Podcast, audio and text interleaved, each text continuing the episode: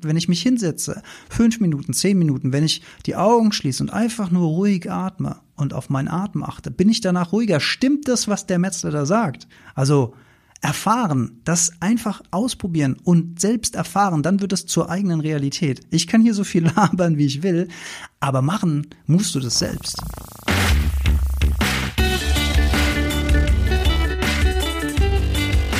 Die Heldenstunde euer Podcast für ein gesundes und bewusstes Leben.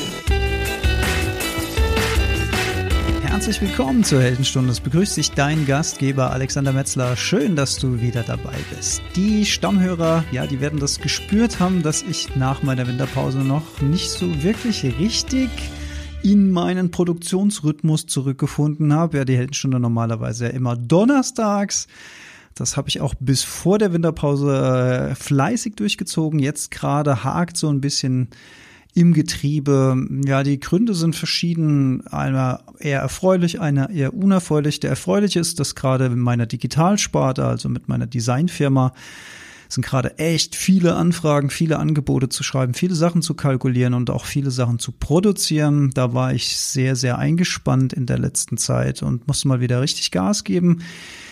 Ähm, eher unerfreulich, dass einer unserer kleinen Vögel, die wir hier aufgenommen haben und die mittlerweile hier ja irgendwie Teil der Familie geworden sind, ist leider sehr krank geworden. Wir waren mehrfach beim Tierarzt und gibt auch leider keine erfreuliche Prognose für den Kleinen. Und da war erst ein großes Tal der Tränen, möchte ich sagen. Aber mittlerweile hat er sich eigentlich ganz gut berappelt und wir sind jetzt in einem Zustand, wo wir einfach auch die Zeit genießen die uns das Leben noch schenkt. Und ja, währenddessen, man kann das vielleicht, weiß ich nicht, ob man das so nachvollziehen kann, beim kleinen Vogel, aber sowohl ich als auch Jolli, wir hatten ja in unserer Kindheit jeweils Wellensittiche und haben die beide unabhängig voneinander unter sehr traumatisierenden Umständen verloren. Und das äh, kam alles wieder ein bisschen hoch in dieser Situation. Und wenn ich da ähm, von einer etwas höheren Ebene drauf gucke, glaube ich auch einfach, dass das gerade passiert, damit man sich diesen Schmerz aus der Kindheit mal wieder hochholt, mal wieder betrachtet und mal wieder zulässt. Denn ich habe das schon äh, vermieden, an diese Situation in der Kindheit zu denken. Es war damals ein Unfall und es war für mich als kleiner Junge so traumatisch, dramatisch und traumatisierend. Traumatisch gibt es das Wort überhaupt, keine Ahnung. Aber ich glaube, man weiß, was gemeint ist. Es war einfach super, super schlimm äh, wie immer, wenn Kinder Haustiere verlieren, an denen sie sehr, sehr hängen, ist das irgendwie schon eine krasse Erfahrung und das kam halt out of nowhere. Und äh, selbst später, äh, wenn, wenn ich mich mal wieder an diese Szene erinnert habe, habe ich das immer gern von mir weggeschoben, weil dieser Schmerz doch irgendwie sehr tief in mir drin gesteckt hat, den ich mir da als kleines Kind geholt habe durch meinen kleinen Wellensittich. Und ich habe das Gefühl, diese ganze Story wiederholt sich jetzt, damit das Ganze nochmal angeschaut wird, betrachtet wird und vielleicht dann auch äh, verarbeitet wird. Und ich habe ja in einer der letzten Folgen gesagt, die Heldenstunde soll spiritueller werden und ich möchte an der Stelle auch mal einen spirituellen Blick auf so eine Szene werfen, weil ich finde, dass das durchaus heilsam sein kann. Denn wenn uns gerade was gelehrt wird dadurch, dass wir jetzt plötzlich wissen, dass der Kleine nicht mehr super lange bei uns bleiben wird, wahrscheinlich so jedenfalls die Prognose vom Tierarzt, hat es dazu geführt, dass man einfach jeden Tag dankbar ist dafür, dass es ihm noch gut geht und dass er noch da ist. Denn am Anfang war er relativ schwach und so weiter. Wir kamen direkt vom Tierarzt und haben irgendwie gedacht, dass der vielleicht noch zwei, drei Tage überlebt und dann müssen wir ihn begraben. Und das war ganz schlimm. Und dann hat er sich aber berappelt und jetzt ist jeder Morgen, wenn wir die Tür aufmachen und er ist noch da und ihm geht's noch gut, sind wir dankbar dafür. Und natürlich sollte man immer dankbar dafür sein, nur wenn etwas selbstverständlich ist, empfinden wir die Dankbarkeit nicht dafür. Jetzt, wo es plötzlich nicht mehr selbstverständlich ist, kommt die Dankbarkeit für jeden Tag. Die spirituelle Kunst ist eigentlich diese Dankbarkeit jeden Tag zu spüren, auch für diese vermeintlich selbstverständlichen Sachen, die uns in diesem Leben passieren. Ja, das als kleine Erklärung, warum es derzeit so ein bisschen zum Produktionsstopp kommt. Ähm, es war doch viel Emotion, viele Gedanken, viel zu organisieren, äh, privat und geschäftlich. Äh, wir haben dann auch viel Zeit mit den mit den Tieren verbracht und äh, haben versucht, äh, möglichst viel Quality Time denen auch zu bieten, also dem Kleinen im Speziellen, aber auch unserem ganzen Schwarm. Und ja, ich will das jetzt auch nicht überdramatisieren und so weiter. Alles cool. Ähm, das Leben geht natürlich weiter. Aber trotzdem dieser Faktor mit der Dankbarkeit, die uns manchmal selbstverständlich abhanden kommt, die möchte ich an der Stelle dann doch nochmal in den Fokus rücken, weil es einfach so, so wichtig ist und weil man sich gar nicht oft genug an diese Dinge erinnern kann. Heute soll es ums Thema Angst gehen. Angst als eine der Uremotionen in uns Menschen. Die Frage, die man sich stellen kann, ist, ist denn Angst eigentlich was Schlechtes? Weil wir behandeln Angst ja immer als etwas, was man nicht haben will, was unangenehm ist oder was. Aber ist es wirklich was Schlechtes? Fragezeichen. Naja, Angst ist eine Emotion, die uns zumindest vorsichtig macht und uns nicht blind in jede Situation reinrennen lässt. Sie will unsere körperliche, unsere mentale Unversehrtheit beschützen. Sie will uns vor Risiken warnen. Und das ist ja durchaus ein guter Aspekt, den die Angst mit sich bringt. Problematisch wird es natürlich, wenn sie uns dann nur noch zurückhält und wir aus Angst heraus gar nicht mehr aus unseren sicheren Komfortzonen ausbrechen und sozusagen ein, ein, ein sicheres Gefängnis um uns selbst bauen. Einen goldenen Käfig, da sind wir wieder in der Vogelsprache sozusagen, einen, einen goldenen Käfig, der uns zwar schützt und der angenehm ist, der uns aber des wahren Lebens beraubt aus Angst. Was ist Angst? Angst ist eine, eine Emotion, die durch ein äußeres Ereignis oder durch innere Interpretation ähm, geschürt wird. Man kann die Angst förmlich körperlich spüren in Form von der Magen zieht sich zusammen, der Hals schnürt sich zusammen, manchmal kommen Schweißausbrüche dazu, man zittert. Also es gibt eine starke körperliche Reaktion auf die Emotion Angst. Wer von euch oder bist du Comic-Fan da draußen? Liest du gerne Comics? Liest du vielleicht Asterix? Und hast du vielleicht einer meiner Lieblingsbänder von Asterix, Asterix und die Normannen gelesen? Das ist eine wunderbare Geschichte. Bin ja sowieso großer Asterix-Fan, aber das ist wirklich eins der Bänder, die ganz weit oben sind bei mir im, im Score sozusagen. Äh, long story short, Asterix und die, Mo die Normannen, die Normannen sind also ein kriegerisches Volk aus Skandinavien, die überfallen andere Länder, andere Inseln, die brandschatzen, die plündern und die kennen die Angst nicht, die sind angstfrei. Die Normannen haben aber gehört, dass alle anderen Völker auf der Welt Angst kennen und sie haben vor allen Dingen gehört, dass Angst Flügel verleiht. Und das stellen sich die Normannen doch sehr, sehr komfortabel vor, wenn man Angst hat, dass einem dann Flügel wachsen und man sozusagen noch schneller und noch mächtiger wird. Das jedenfalls denken die Normannen und ziehen deswegen los, um die Angst kennenzulernen.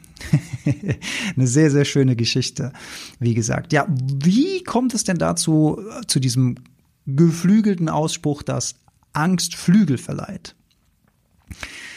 Gehen wir da mal zurück in die Evolution, in die Steinzeit und stellen uns vor, dass uns plötzlich ein Fressfeind gegenübersteht. Wir nehmen ja da super gerne das Beispiel des wohlbekannten Säbelzahntigers, der plötzlich auftaucht. Und was passiert dann? Wir haben zwei Chancen im Grunde genommen. Wir müssen mit dem Vieh kämpfen. Chancen, würde ich sagen, eher schlecht.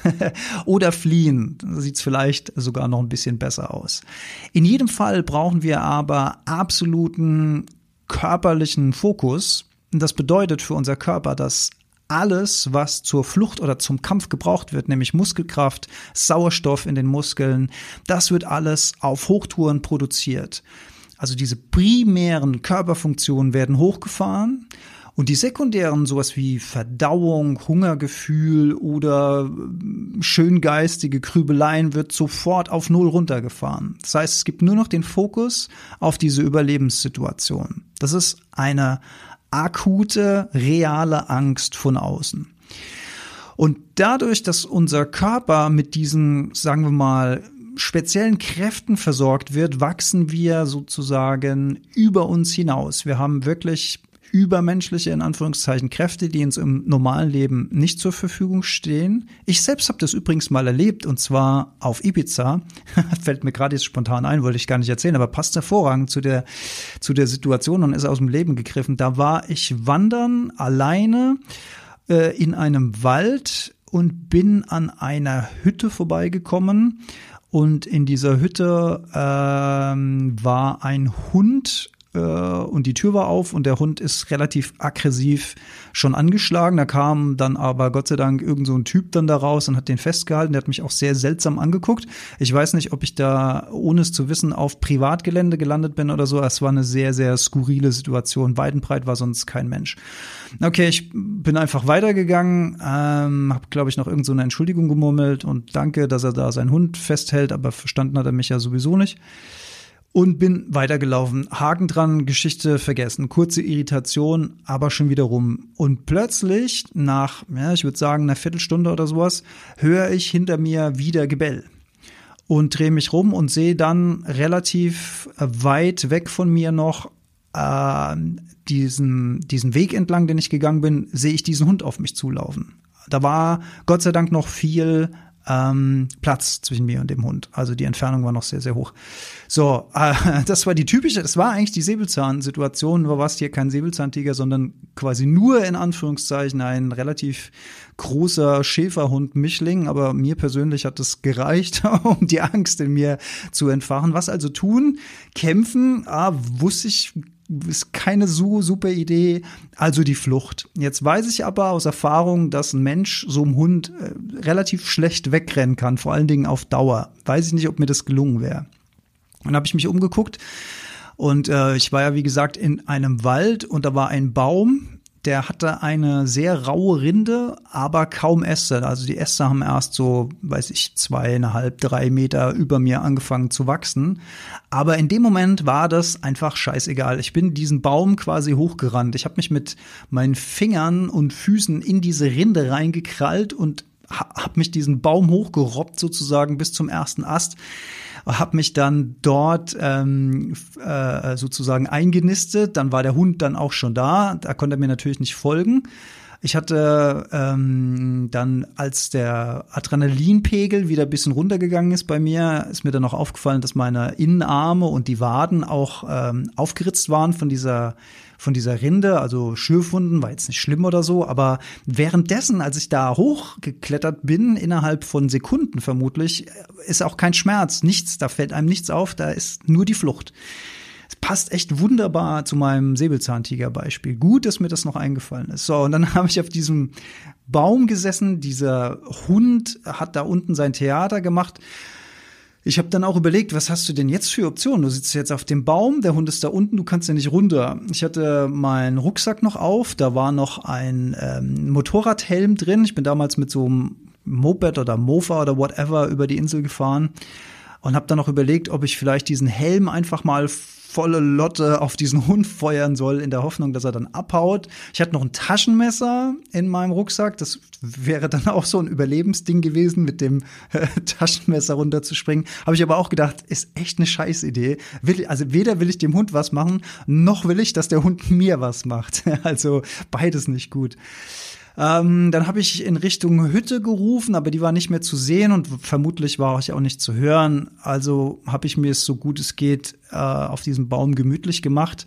Der Hund hat sich dann irgendwann beruhigt und hat sich dann hingelegt und angefangen zu pennen. Ich habe es nicht fassen können, dass der jetzt anfängt zu pennen, weil ähm, es war zwar Vormittag, aber ich dachte dann auch, wie lange liegt dieser beschissene Köter jetzt unter diesem äh, unter diesem Baum, bis der sich endlich verpisst und ich wieder von diesem Baum runter kann. Naja, long story short, ich habe relativ lange ausgeharrt und irgendwann ist die Töle dann auch verschwunden. Irgendwann war es dem einfach wohl zu langweilig. Der langweilige Mensch da auf dem Baum, der macht nichts, das ist doof, ich kann den nicht jagen, der reagiert auf nichts, ich gehe wieder. Das war offensichtlich die die, die mittel- und langfristige richtige Taktik in der Situation. Trotzdem habe ich noch sehr, sehr lange gewartet, als das Vieh weg war, weil ich gedacht habe, der ähm, lauert vielleicht da um die nächste Kurve vom Baum und wartet nur drauf, dass ich vom Baum runterkomme. Hab noch sehr, sehr lange gewartet ob das Vieh nochmal zurückkommt, bin dann runter und in die andere Richtung dann auch fersengeldmäßig abgehauen. Aber das war, war glaube ich, ein gutes Beispiel dafür, wie Angst Flügel verleiht, weil unter normalen Umständen glaube ich, hätte ich diesen Baum nicht erklimmen können. Also A, kommt man nicht auf die Idee, ohne Angst da hochzurennen, wenn da keine Äste sind. Und B, wäre es einfach körperlich nicht möglich gewesen, glaube ich. Ähm, aber in dem Moment war das wie selbstverständlich da hoch.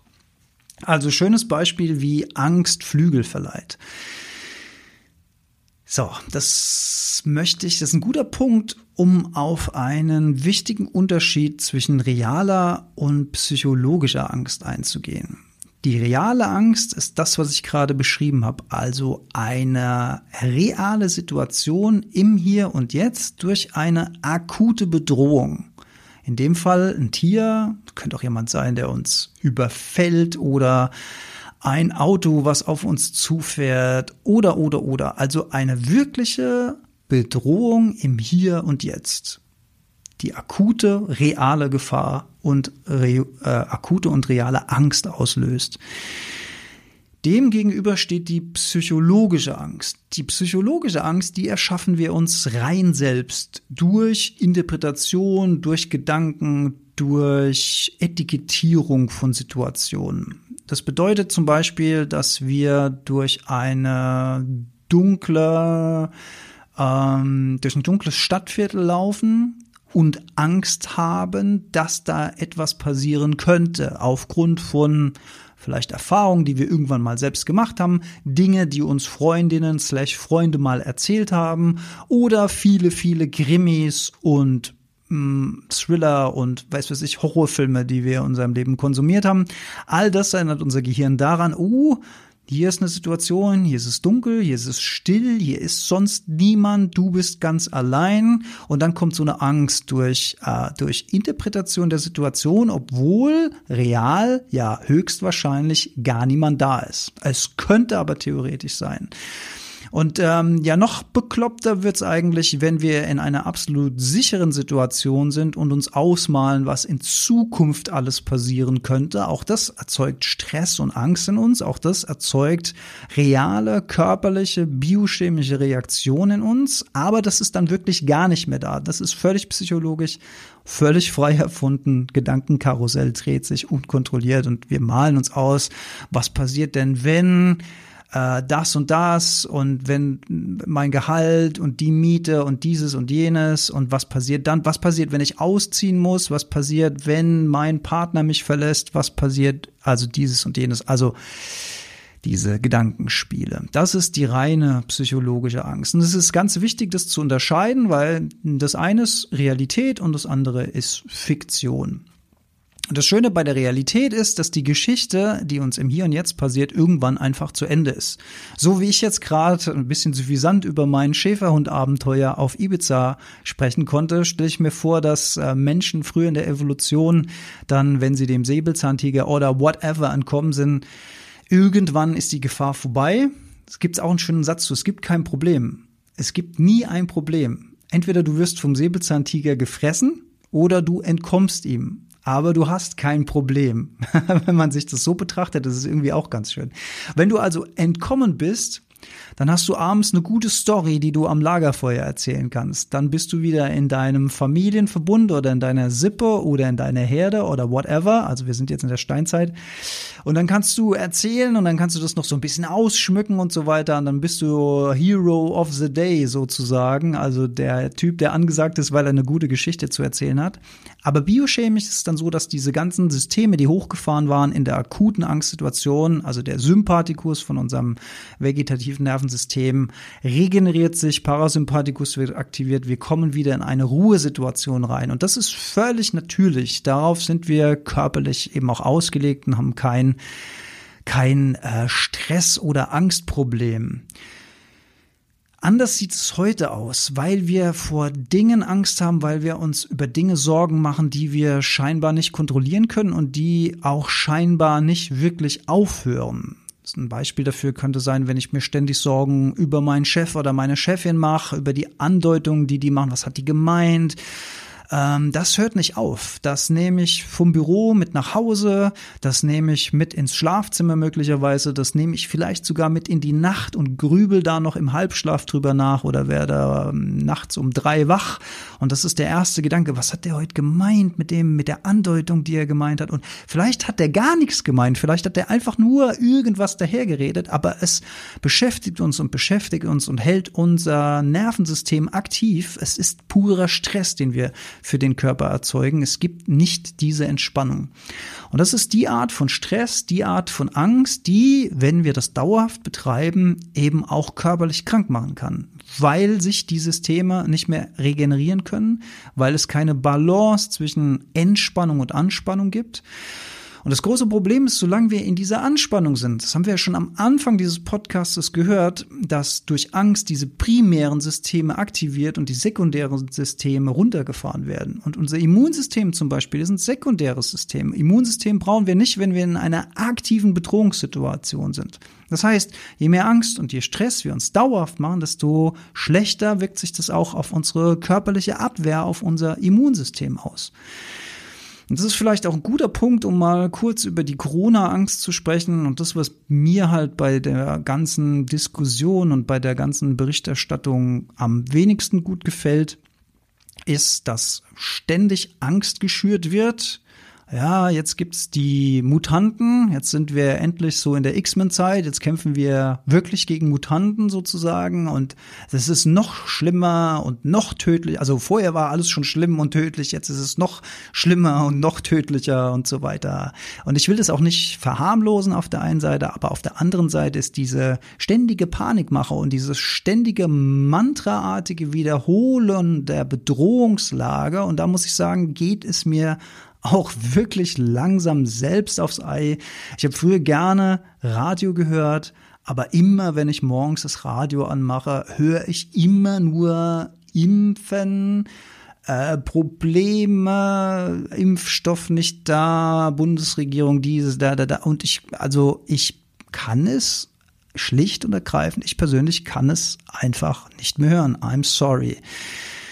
Und wenn wir uns dadurch immer wieder Angst und Stress machen, machen wir ja ungefähr das Gegenteil von dem, was eigentlich gut für uns wäre, nämlich aktiv unser Immunsystem stärken. Denn ein starkes Immunsystem kann auf jeden Fall nicht schaden gegen Viren, sei es Corona oder sei es Grippe oder sei es irgendetwas anderes. Ein gutes Immunsystem kommt nun mal aus einer entspannten Körperhaltung heraus.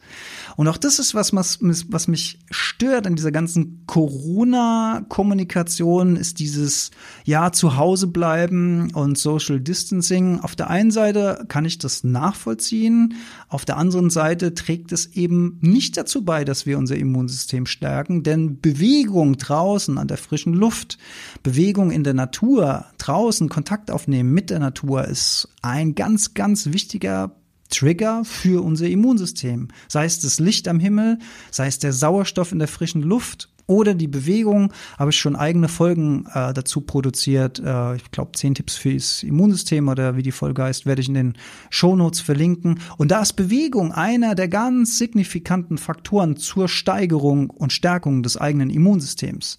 Und deswegen verstehe ich nicht, dass uns von offizieller Seite immer gesagt wird, ja, einfach zu Hause bleiben, sei du der Held, indem du einfach nur auf der Couch rumliegst. Wenn ich einfach nur auf der Couch rumliege und mir die Nachrichten angucke und dann mich auch noch schlecht ernähre, dann tue ich ungefähr alles, um mein Immunsystem runterzudrücken. Das möchte ich an der Stelle einfach aus meiner Sicht heraus, irren kann ich mich immer, aber glaube ich in dem Fall eher weniger, möchte ich aus meiner Sicht heraus einfach nochmal so klar unterstreichen.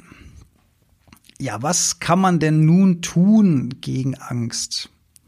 Sollte man was gegen Angst tun? Ja, man sollte was gegen Angst tun, denn wir haben ja gerade gelernt, dass dauerhafte Angst oder Stress schlecht fürs Immunsystem ist. Das heißt, wir werden anfälliger für Krankheiten. Also aus dem gesundheitlichen Aspekt heraus sollten wir dieser Emotion Angst begegnen. Jetzt bringt es nichts, Angst wegzudrücken, denn Wie mit allen Emotionen ist es so, wenn die da sind, wollen die wahrgenommen und angeschaut werden. Das heißt, wenn ich so tue, als ob ich so gar keine Angst habe und spüre das aber in mir drin, drückt das so weg, dann erzeuge ich damit einen gewissen Gegendruck und dann kommt das möglicherweise an anderer Stelle zum anderen Zeitpunkt umso stärker zurück. Das ist also keine mittel- und langfristige Strategie, so zu tun, als ob man keine Angst hat, wenn man Angst hat, sondern besser ist es eigentlich, offen und ehrlich diese Emotion wahrzunehmen, zu fühlen und dann wie mit allen Emotionen gehen zu lassen, eine Beobachterposition einzunehmen, eine Distanz aufzubauen zu der, zu der eigenen Angst.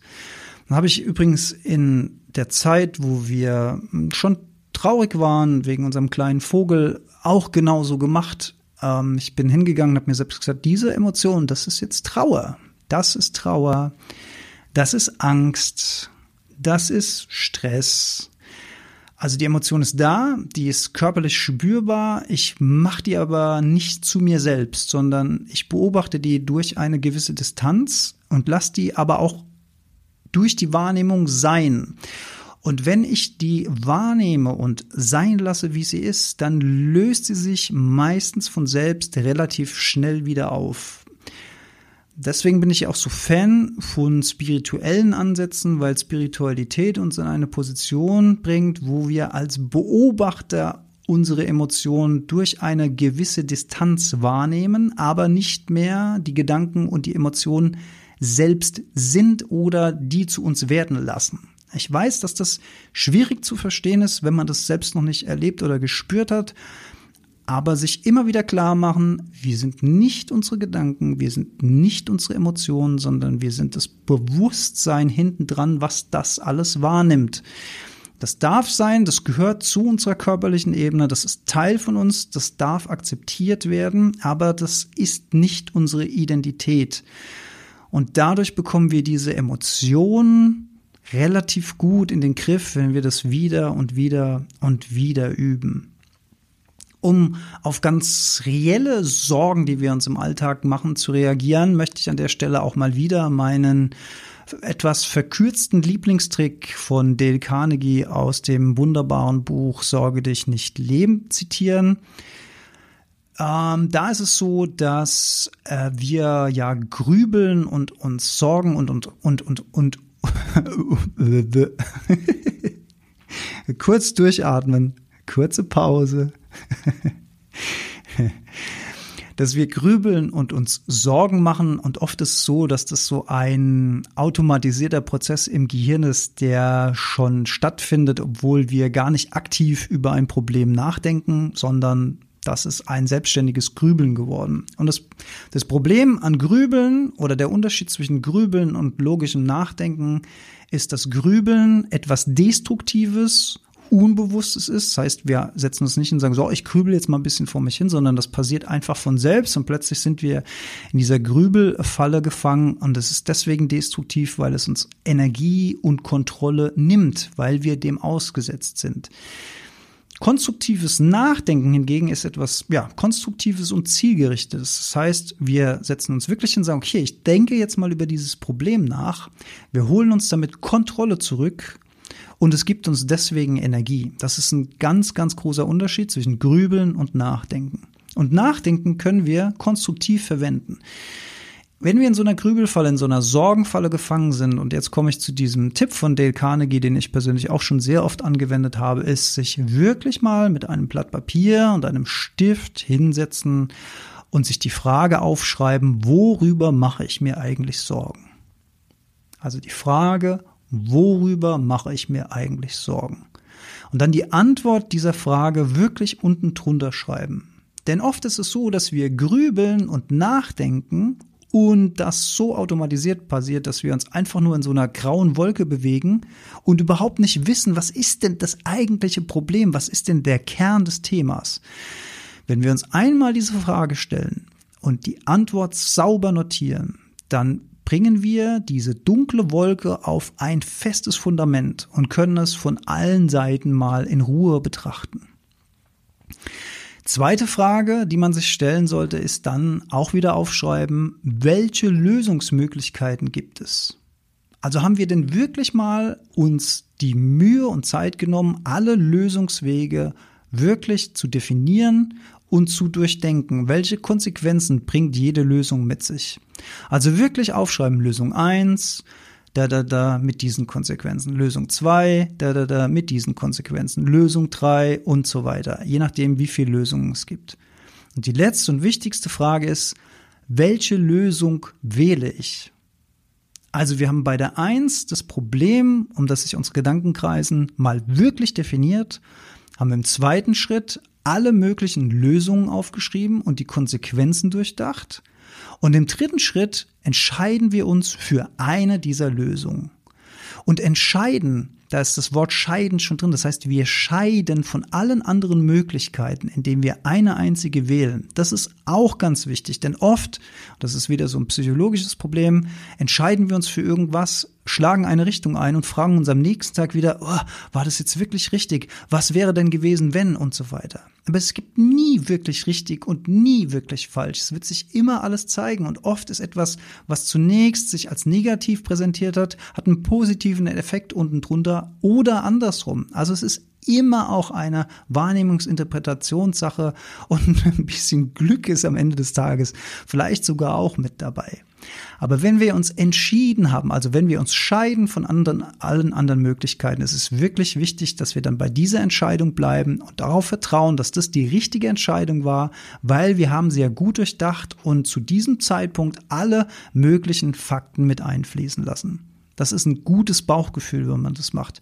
Sollte sich das dann irgendwann in der Zukunft tatsächlich als nicht optimal erweisen, können wir ja immer noch korrigieren. Aber wichtig ist, dass wir dann einen Punkt haben, an dem wir aufhören zu grübeln, erstmal vertrauensvoll unseren Weg weitergehen. Also das ist eine wunderbar, ein wunderbares Tool von Dale Carnegies Sorgenstrategien aus Sorge dich nicht lebe.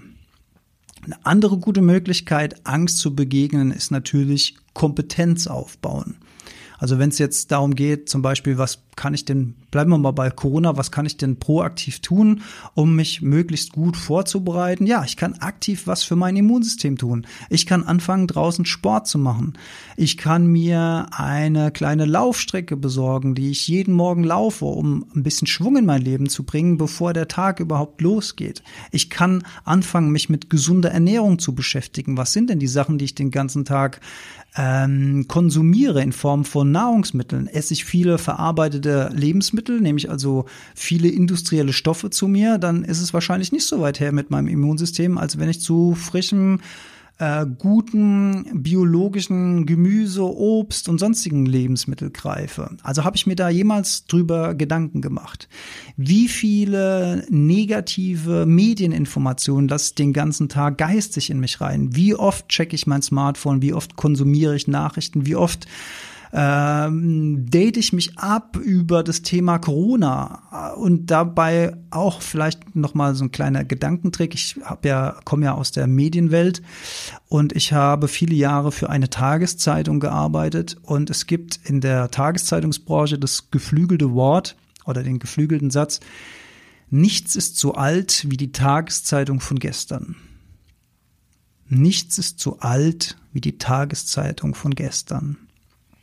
Das bedeutet, dass alles, was heute in der Tageszeitung steht, super aktuell ist, aber alles, was gestern ist, quasi irrelevant. Das bedeutet aber auch, dass das, was gestern, also das gestern aktuell für uns super wichtig war, heute schon gar keine Rolle mehr spielt. Das bedeutet, das, was für uns heute super wichtig und super aktuell ist, morgen völlig veraltet ist. Das heißt, es ist alles sehr, sehr, sehr relativ. Und so richtig wissen tut's ja scheinbar auch niemand, wie, wie die Dinge so weitergehen. Also haben wir doch nur als Mittel, die Dinge nicht so wahnsinnig wichtig zu nehmen, sondern möglichst vertrauensvoll in die Zukunft zu schreiten, mit einer inneren Ruhe und einem inneren Gleichmut den Dingen zu begegnen, wie sich das Leben mm, auch immer entfalten mag. Denn wenn wir aus dieser Perspektive weitergehen, dann sind wir eben sehr viel ruhiger, sehr viel entspannter, sehr viel gleichmütiger und somit aber auch gleichzeitig besser aufgestellt für die Situation, denn aus einer Balance, aus einer inneren Ruhe heraus, dann arbeiten unsere Systeme, aka Immunsystem, sehr viel mehr. Wir werden sehr viel besser schlafen, tiefer schlafen. Auch das ganz, ganz wichtig für den Aufbau des Körpers und für den Aufbau des Geistes. Habe ich auch schon viel drüber erzählt in den Schlaffolgen, was im Schlaf alles passiert, dass die ganzen Zellen durchgespült werden, dass unser Gehirn einmal durchgespült wird, dass so ein richtiges inneres Waschprogramm äh, nachts des Schlafes passiert und dass alles, was nicht gebraucht wird, abgebaut wird. Und je tiefer und je besser und je ruhiger und erholter wir schlafen, desto besser ist es auch, um am nächsten Tag auf wieder Änderungen in unserer Welt reagieren zu können. Also das alles ganz, ganz wichtige Tools, Kompetenz aufbauen, Sorgenstrategien, sich mal wirklich hinsetzen, proaktiv arbeiten, über was mache ich mir eigentlich Sorgen. All das kann uns in eine Ruhe zurückbringen. Darüber hinaus natürlich Dinge wie Meditation, also wieder Ruhe schaffen, Entspannung schaffen, äh, durch geistige Ruhe, mentale Ruhe im Körper eben auch aktiv Stress abbauen, Geist folgt dem Körper, Körper folgt dem Geist, diese Zusammenhänge erkennen, immer mal wieder selbst überprüfen, stimmt es? Stimmt es eigentlich, was der Metzler da sagt? Wenn ich mich hinsetze, fünf Minuten, zehn Minuten, wenn ich die Augen schließe und einfach nur ruhig atme und auf meinen Atem achte, bin ich danach ruhiger? Stimmt das, was der Metzler da sagt? Also, erfahren, das einfach ausprobieren und selbst erfahren, dann wird es zur eigenen Realität. Ich kann hier so viel labern, wie ich will, aber machen musst du das selbst. Also checken, ist es was für mich, bringt mir das wirklich was weiter? Und wenn das so ist, dann dranbleiben, langfristig dranbleiben, dem Leben mit einer anderen Einstellung, mit einer anderen Perspektive, aus einer inneren Ruhe und Kraft heraus begegnen und immer die, jetzt wird's wieder bildlich, die Tiefe des Ozeans bleiben. Denn in der Tiefe des Ozeans ist das Wasser immer ruhig, immer unbewegt egal wie sehr die Oberfläche stürmt und regnet und Wellen brechen links und rechts übereinander, aber das spielt alles keine Rolle, das ist nur die Oberfläche, nur das Außen, innen tief drin im See, im Meer, es ist still und ruhig und kraftvoll. Und so wollen wir durchs Leben gehen. Es gibt übrigens ein sehr schönes Zitat aus dem Film Rocky. Es ist, glaube ich, ich als 1975 geborener, natürlich großer Rocky-Fan, alle Rocky-Filme gesehen, auch die späteren noch. Und ich glaube, in etwa sagt Rocky über das Boxen Folgendes. Das ist jetzt sehr frei interpretiert aus, aus meiner Erinnerung heraus, aber ich glaube, er sagt in etwa Folgendes. Ein Boxer hat immer Angst, in den Ring zu steigen, gegen seinen Gegner zu kämpfen. Aber diese Angst, die muss kontrolliert werden. Er vergleicht Angst mit Feuer. Wenn wir Feuer auf kleiner Flamme kontrolliert brennen lassen, dann kann uns das Feuer Licht spenden. Das Feuer kann unsere Nahrung garen. Das Feuer kann uns Wärme geben. Das Feuer kann die wilden Tiere abhalten. Das Feuer wird zu unserem größten Verbündeten. Wenn das Feuer, also die Angst, wenn das Feuer aber unkontrolliert anfängt zu brennen und sich unkontrolliert ausbreitet, dann kann es uns verletzen oder sogar töten.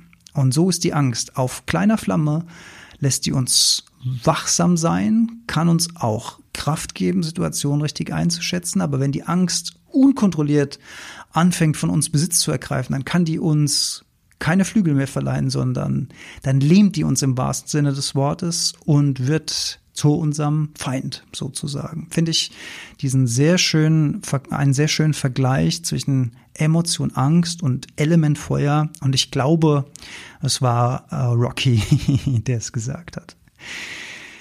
Ja, da sind wir am Ende dieser Angstfolge. Aber wie ist es denn nun eigentlich ausgegangen mit unseren Normannen am Anfang? Haben die denn die Angst gefunden? Die Normannen haben sich wirklich sehr, sehr viel Mühe gegeben. Sie haben gekämpft, sie haben sich gegenseitig äh, mit Holzknüppeln auf den Schädel gehauen und so weiter. Aber sie haben keine Angst gefunden. Erst erst der Gesang von Drubadix, also diesem Baden vom Dorf der Gallier, dieser furchtbare Gesang, hat ihnen beigebracht, was Angst bedeutet, nämlich die Angst, dass er wieder anfängt, so schrecklich zu singen. Und ähm, dann sind sie geflohen, sind von einer Klippe runtergesprungen und hatten jetzt äh, mit ihrem Schiff wieder ihr eigenes Land erreicht und haben aber so viel Angst gehabt, dass sie dann aufgehört haben, andere zu überfallen und zu brandschatzen. Also so, so gesehen äh, kein Happy End für die Normannen, aber ein Happy End für die Welt, so in, im, im Gesamten. Ja, und wer das Band noch nicht gelesen hat, würde ich wirklich empfehlen, das mal durchzublättern. Das ist wirklich sehr, sehr, sehr schön. Wie generell die alten Asterix-Bände ganz, ganz toll sind sind. Vielen lieben Dank fürs Zuhören. Wie immer freue ich mich über Feedback oder Fragen. Ähm, es gibt ein neues Format auf Instagram mit mir und Leander Kreitemann, der Deep Talk. Wenn ihr mal Lust habt, da reinzuhören oder uns zu sehen, wir teilen das immer auf unseren Instagram-Videos. Ähm, sehr, kommt sehr, sehr gut an. Würde mich freuen, wenn ihr da auch mal live mit dabei seid, dass wir ein bisschen uns austauschen können. Und dann wünsche ich euch eine angstfreie weitere Zeit. Freue mich von euch zu hören über Social Media, über E-Mail oder wenn wir uns auf The Gast treffen, wie es bei uns hier auf dem Dorf heißt. Auch dann freue ich mich auf Austausch. Vielen Dank fürs Zuhören und auf bald.